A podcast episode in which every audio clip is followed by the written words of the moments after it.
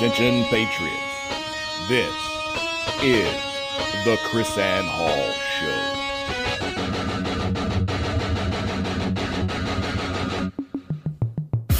Who's going to stand up?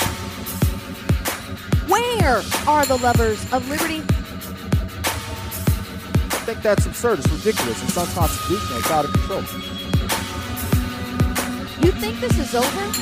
This isn't over. There's a liberty wave coming. I pledge allegiance to the flag of the United States of America, to the republic for which it stands, one nation, under God, indivisible, with liberty and justice for all.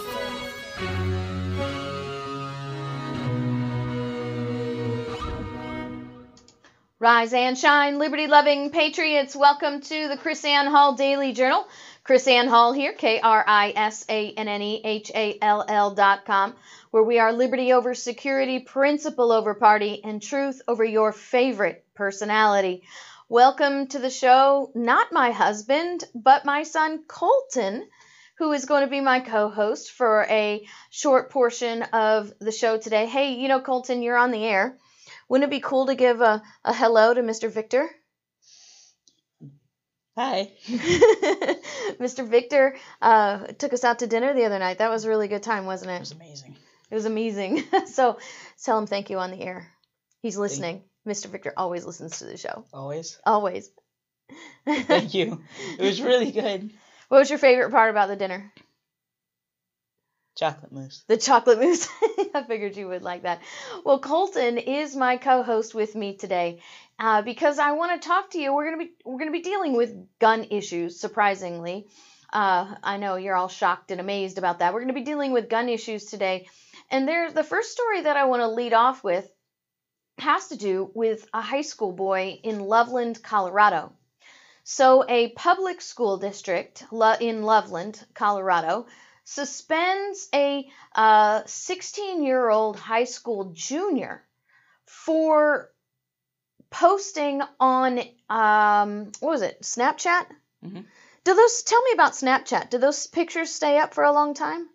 How does I don't know anything about Snapchat. Colton, tell me about how Snapchat works. I believe until the end of the day, till the 12 a.m. Okay, so they don't stay up like Facebook and Twitter then? No, I don't think so. And can anybody, like Facebook and Twitter, if I have my public setting out there, can anybody see your Snapchat? Or do you actually have to be a specific friend with somebody to see a Snapchat? I believe if all they have to do is search up your name and then they can see your Snapchat. Oh, sort of like Instagram then. Mm-hmm. Okay, so it's not like a public setting. They can just go ahead and look at your stuff then. Mm-hmm. Okay, great. All right, well, see, I don't know anything about that. That's why we have Colton. He's our resident teen tech expert. Don't quote me on that. Don't quote me on that. He's also the son of a lawyer. So he says, don't quote me on that. All right, so 16-year-old Loveland High School junior was told not to come back to class until the school can conduct a full investigation into an anonymous tip. Apparently, they have a program there called, quote, Safe to Tell. So somebody in this Safe to Tell program can give an anonymous tip to the school or to law enforcement of a threatening Snapchat by the student. So what was so threatening? So Nathan Myers and his mother, Justin Myers, said that there was a Snapchat chat video. Oh, you can do videos too. Mm-hmm. Oh, cool. All right. So there's a Snapchat video of several handguns that were taken while they were preparing to spend the afternoon at a shooting range. And the caption on it said, by Nathan, "Finna be lit." And that was Nathan's simple way of saying, translate that. What does finna be lit mean in teenage vernacular? How do I describe it? It's basically to say, it's about to be really cool. This is going to be really cool? Exciting? In simple ways, yes. In simple ways? Is it more than it's more than cool though, right? It's like super cool. Mm-hmm. So he was simply sharing with the people on Snapchat that he was about to go to the range, and he was really excited about that. Mm-hmm. Now, you just went to the range. You just spent 2 days on the range. I got pictures, actually. Everybody want to see Colton on the range? Let me pull these pictures up here. Let's see.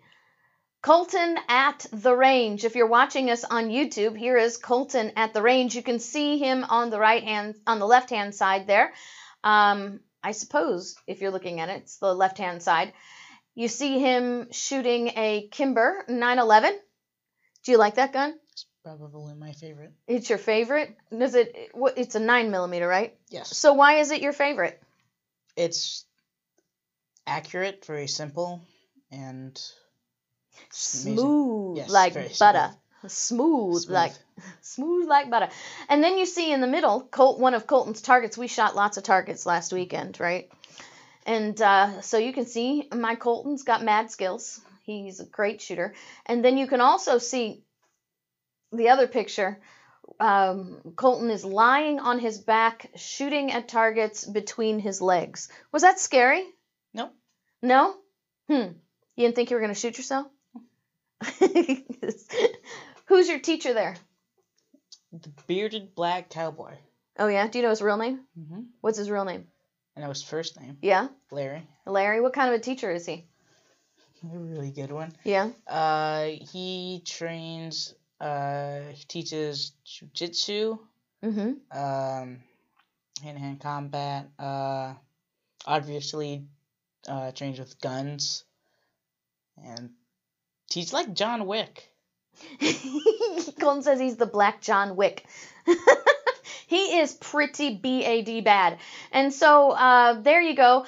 Does that mean now that Colton and I need to be investigated? Because I've now just posted on YouTube pictures of Colton shooting. Actually, I mean, these pictures that Nathan and his mom posted on Snapchat they were guns in a case. They weren't even holding the guns. They weren't even shooting the guns. And one of his peers, I guess somebody who looked him up on Snapchat, filed this complaint, and then the school district called the police. The police went to Nathan's father's house. Nathan's mom and dad are separated, and his dad didn't go with them. And the police went to his father and say, "What are Nathan's intentions with these guns?" And Nathan's dad's like, he's off shooting with his mom, and she's an avid shooter, and they're trying to be safe about it. I mean, as a teenager, would you rather have somebody show you how to shoot guns or wait for you to learn on your own? Someone show me. How long have you been shooting, Colton? Shooting? Started with a BB gun when I was 3, 4. And when did you... We've always had you familiar with our mm-hmm. handguns. But you actually spent time by yourself learning from Larry. Do you think you're a pretty good shot? Yes. Do you like shooting? Yes. Does it freak you out to see people with guns? No. How about your friends? Do your friends know that you shoot? Yes. Does it freak them out? No. What do your peers say about pictures of you shooting guns? They think it's cool. Yeah? I think it's amazing. So, the Complete Colorado sent...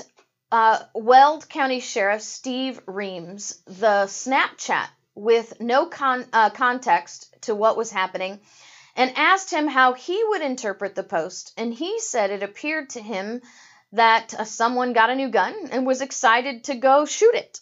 I mean, I guess he interpreted that. Maybe he has teens in the house, so he knows what finna be lit sounds like.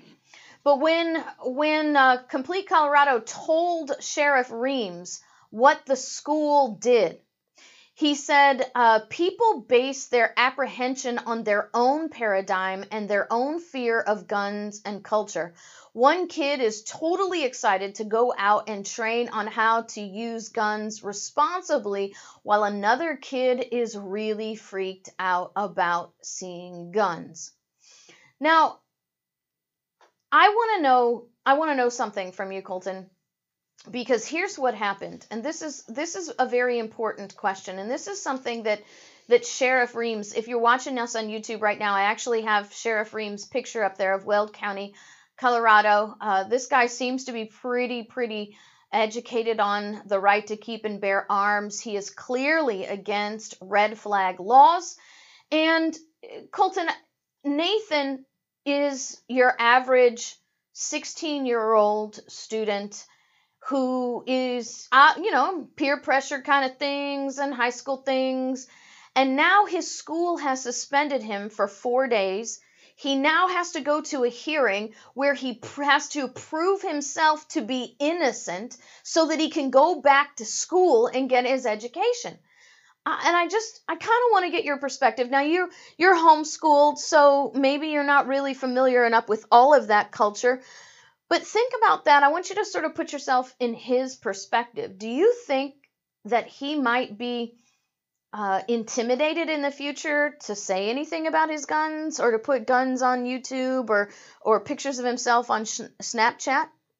He shouldn't be, but well, actually, no, he might be because this is pretty stupid what they're doing. Yes. He has nothing to prove that he's innocent. What is he supposed to be innocent of?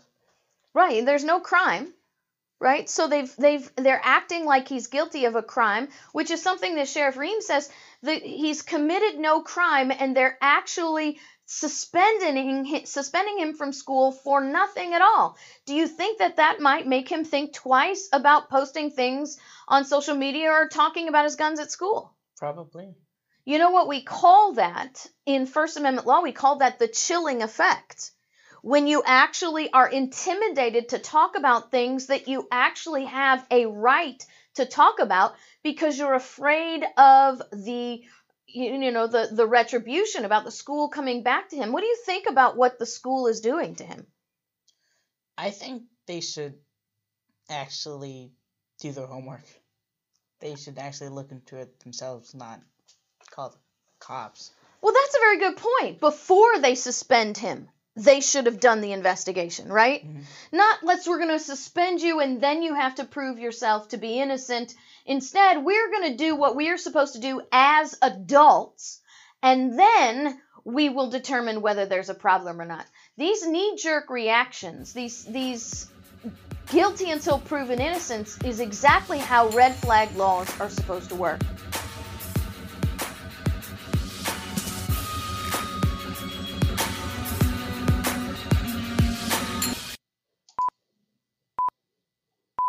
Liberty's lobbyist KrisAnne Hall has now taken control.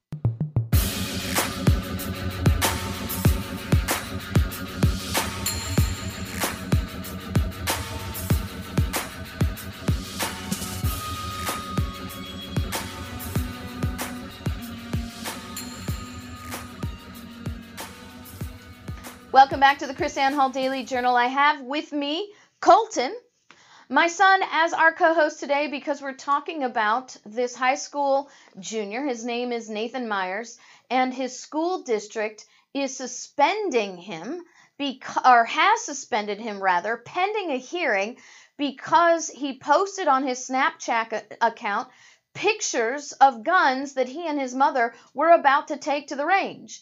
And we know from the story that while they were at the range, one of Nathan's friends called in this line. I just want to ask, this is something somebody called in. Nobody had to know who it was. It was an anonymous person.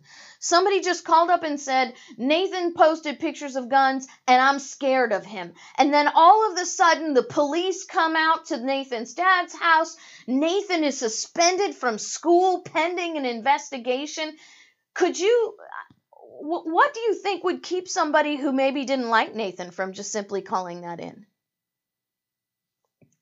Somebody, maybe Nathan's got somebody at school that doesn't like him.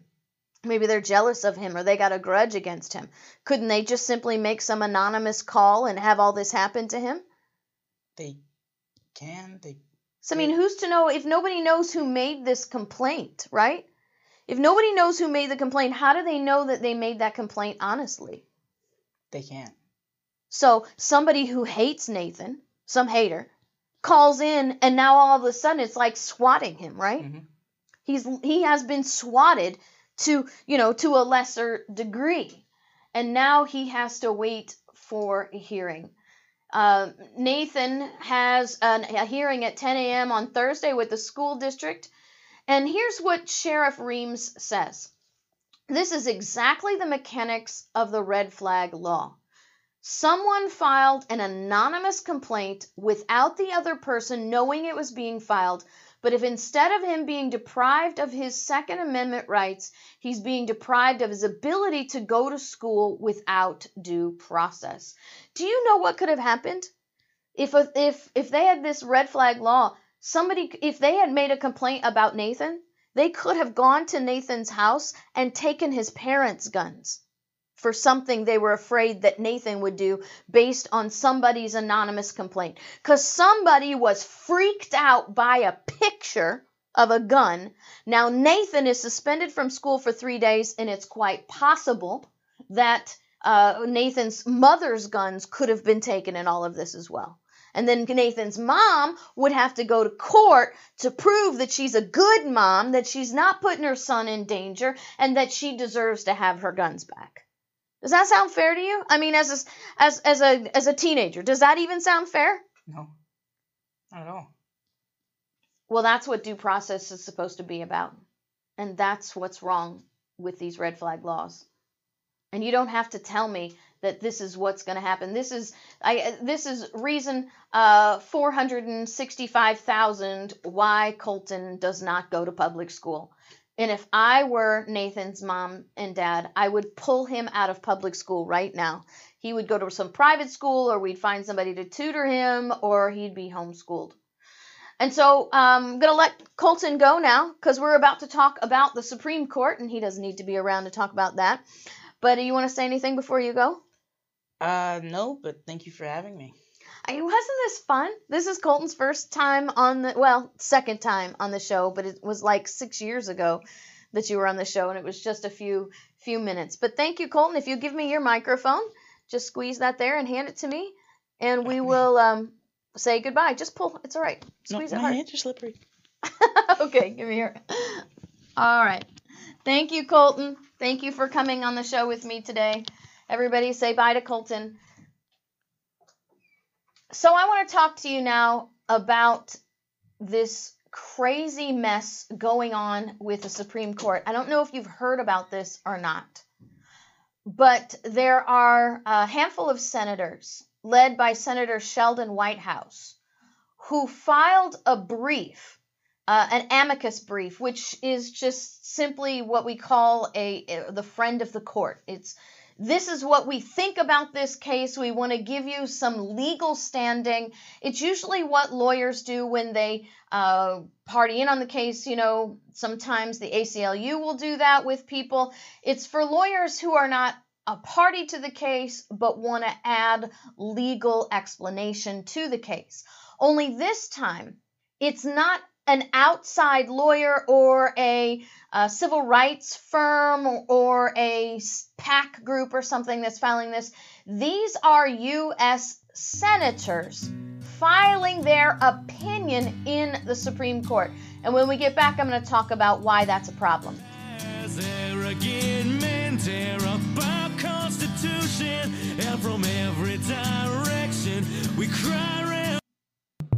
Can't learn the easy way, you'll learn the hard way. KrisAnne Hall, she's Liberty's lobbyist.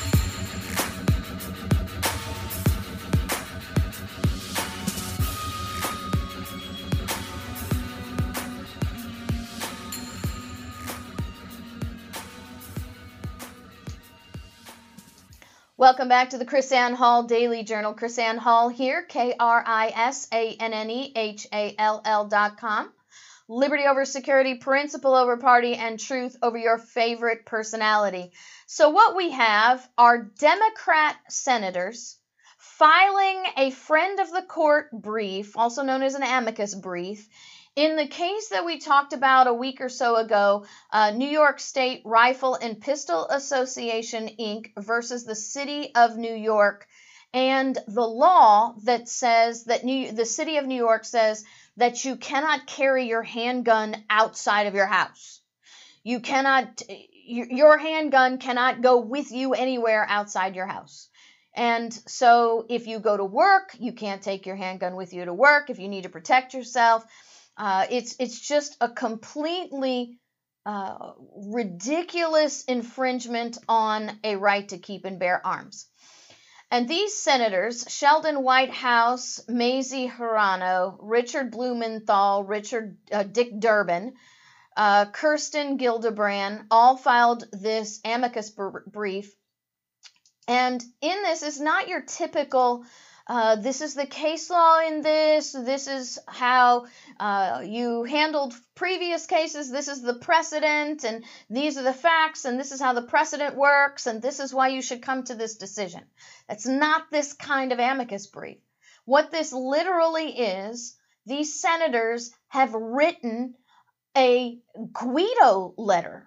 Sorry, I don't mean to, you know, insult anybody's name's Guido, but you know what I mean. I got a guy, right? They've sent out a hitman letter in the form of an amicus brief to the Supreme Court. They said the judiciary was not intended to settle hypothetical disagreements. The framers designed Article III courts to adjudicate actual controversies brought by plaintiffs who suffer real-world harm.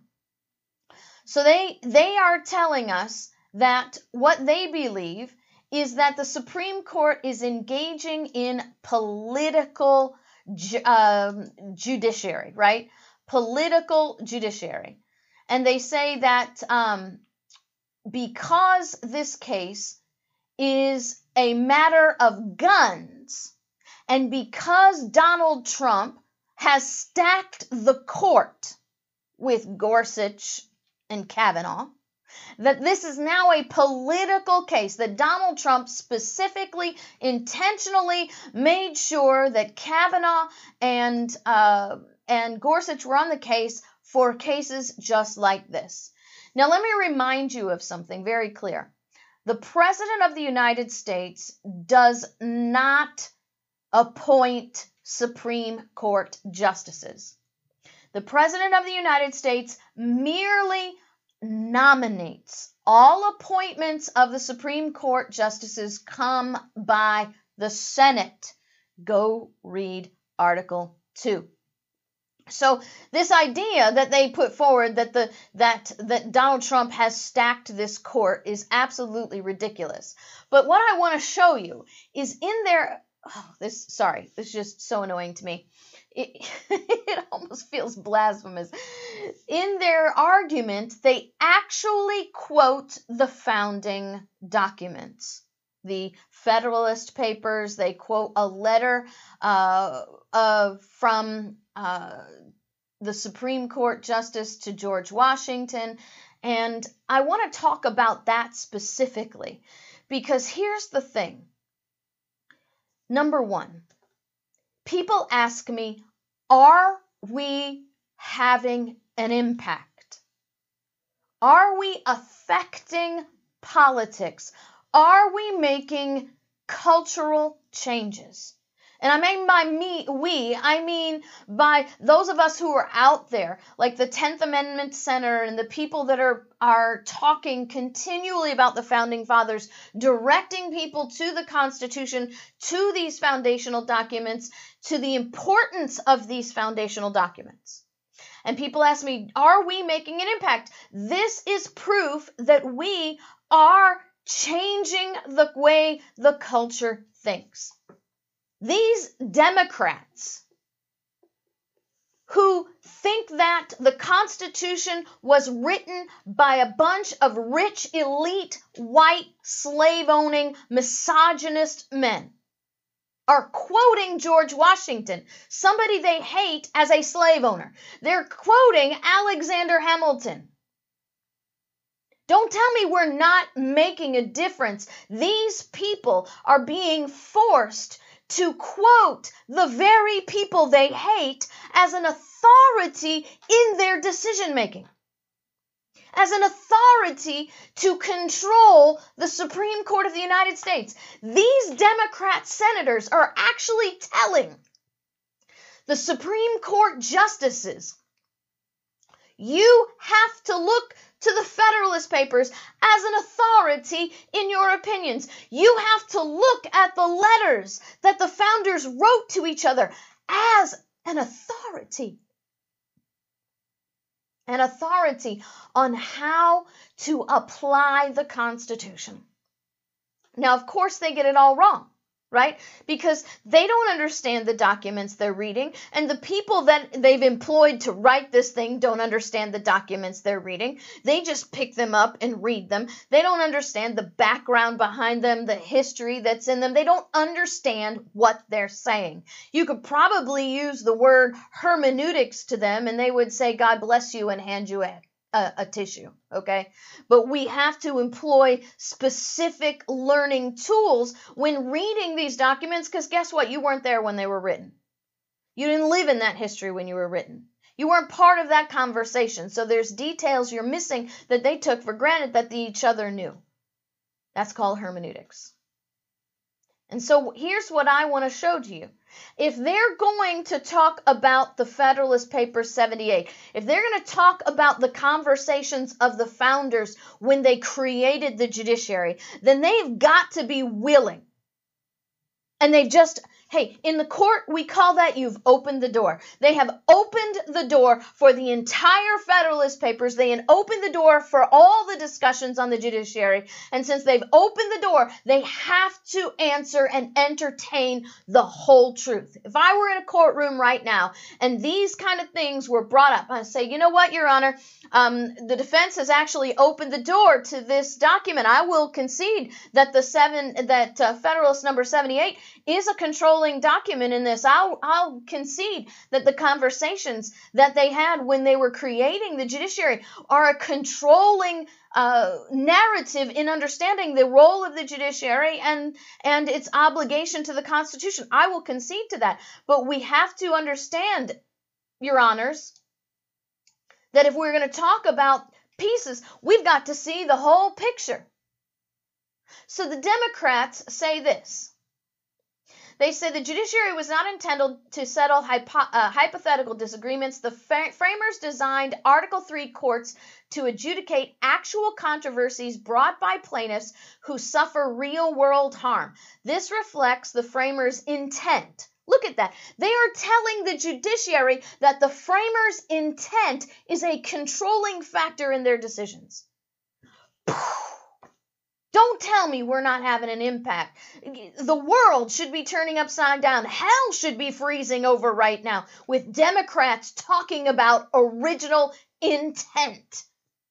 I deserve apologies right now from the Southern Poverty Law Center. I deserve apologies from these whacked out law professors who, when running around talking about KrisAnne doesn't know what she's talking about, she's turned aside 187 years of jurisprudence and the Founding Fathers documents, they're not relative, and you hear all this stuff. They act irrelevant, rather, and they always are beating me up over this and trying to impugn my credibility because I preach that the founders' intent is controlling. And now we have the Democrats saying that. Thank you very much for your apology. I don't actually expect to hear it because these people aren't big enough to actually apologize. And number two, they're not actually genuine in their assertion. They're actually very disingenuous. Otherwise, they would actually bring up and be willing to entertain the entire argument. The Federalist, he says, this reflects the framers' intent that judiciary, quote, may truly be said to have neither force nor will, but merely judgment. Now, that's Alexander Hamilton in Federalist 78. They say the judiciary was not intended to settle hypothetical disagreements. Rather, the framers designed Article III courts to adjudicate actual cases of controversy brought by the plaintiffs who suffer real-world harm. As the first Chief Justice recognized, this limitation was inherent in the Constitution's separation of power. Now, this is a letter to George Washington. It says, quote, the lines of separation drawn by the Constitution between the three departments of government, there being in certain respects checks on each other, and our being judges of a court in the last resort are the consideration which afford strong arguments against the propriety of our extrajudicially deciding the question alluded to by George Washington. Before ratification, they said, Hamilton and the Federalists relied on these constraints to alleviate anti-Federalist fears of an all-powerful judiciary, limiting the judiciary to real cases that arose properly through litigation was one means to ensure that the, quote, general liberty of the people can never be endangered, Federalist 78. All right, so here you go. You want to talk about Federalist 78? Let's go ahead and talk about Federalist 78. The general liberty of the people can never be endangered from that quarter of the judiciary. I mean, so long as the judiciary remains truly distinct from both the legislature and the executive. Notice how they picked that quote out and made it sound like something that it wasn't. Hamilton was saying that the judiciary cannot infringe upon the liberty of the people as long as the judiciary is not entangled with the legislature and the executive. But here we have the Senate entangling itself, threatening the Supreme Court with restructuring if they do not dismiss this case according to their amicus brief. That's what these senators are doing, sending out their hitman letter saying you have to listen to us. If you do not dismiss this case regarding the guns in New York City, we threaten to restructure the courts. Now, when we come back, we're going to get into more into this issue with the Federalist 78. The KrisAnne Hall Show.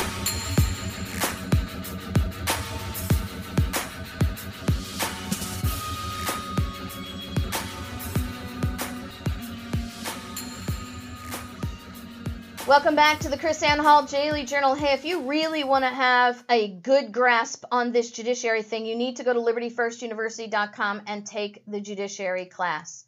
This is very, very important because we've been teaching error about the judiciary for 186 years now.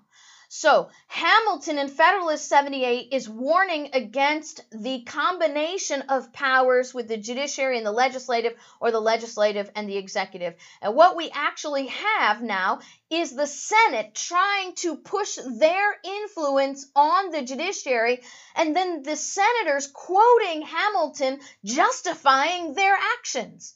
When in reality, Hamilton would say to the judiciary, hey, look, those senators are threatening you.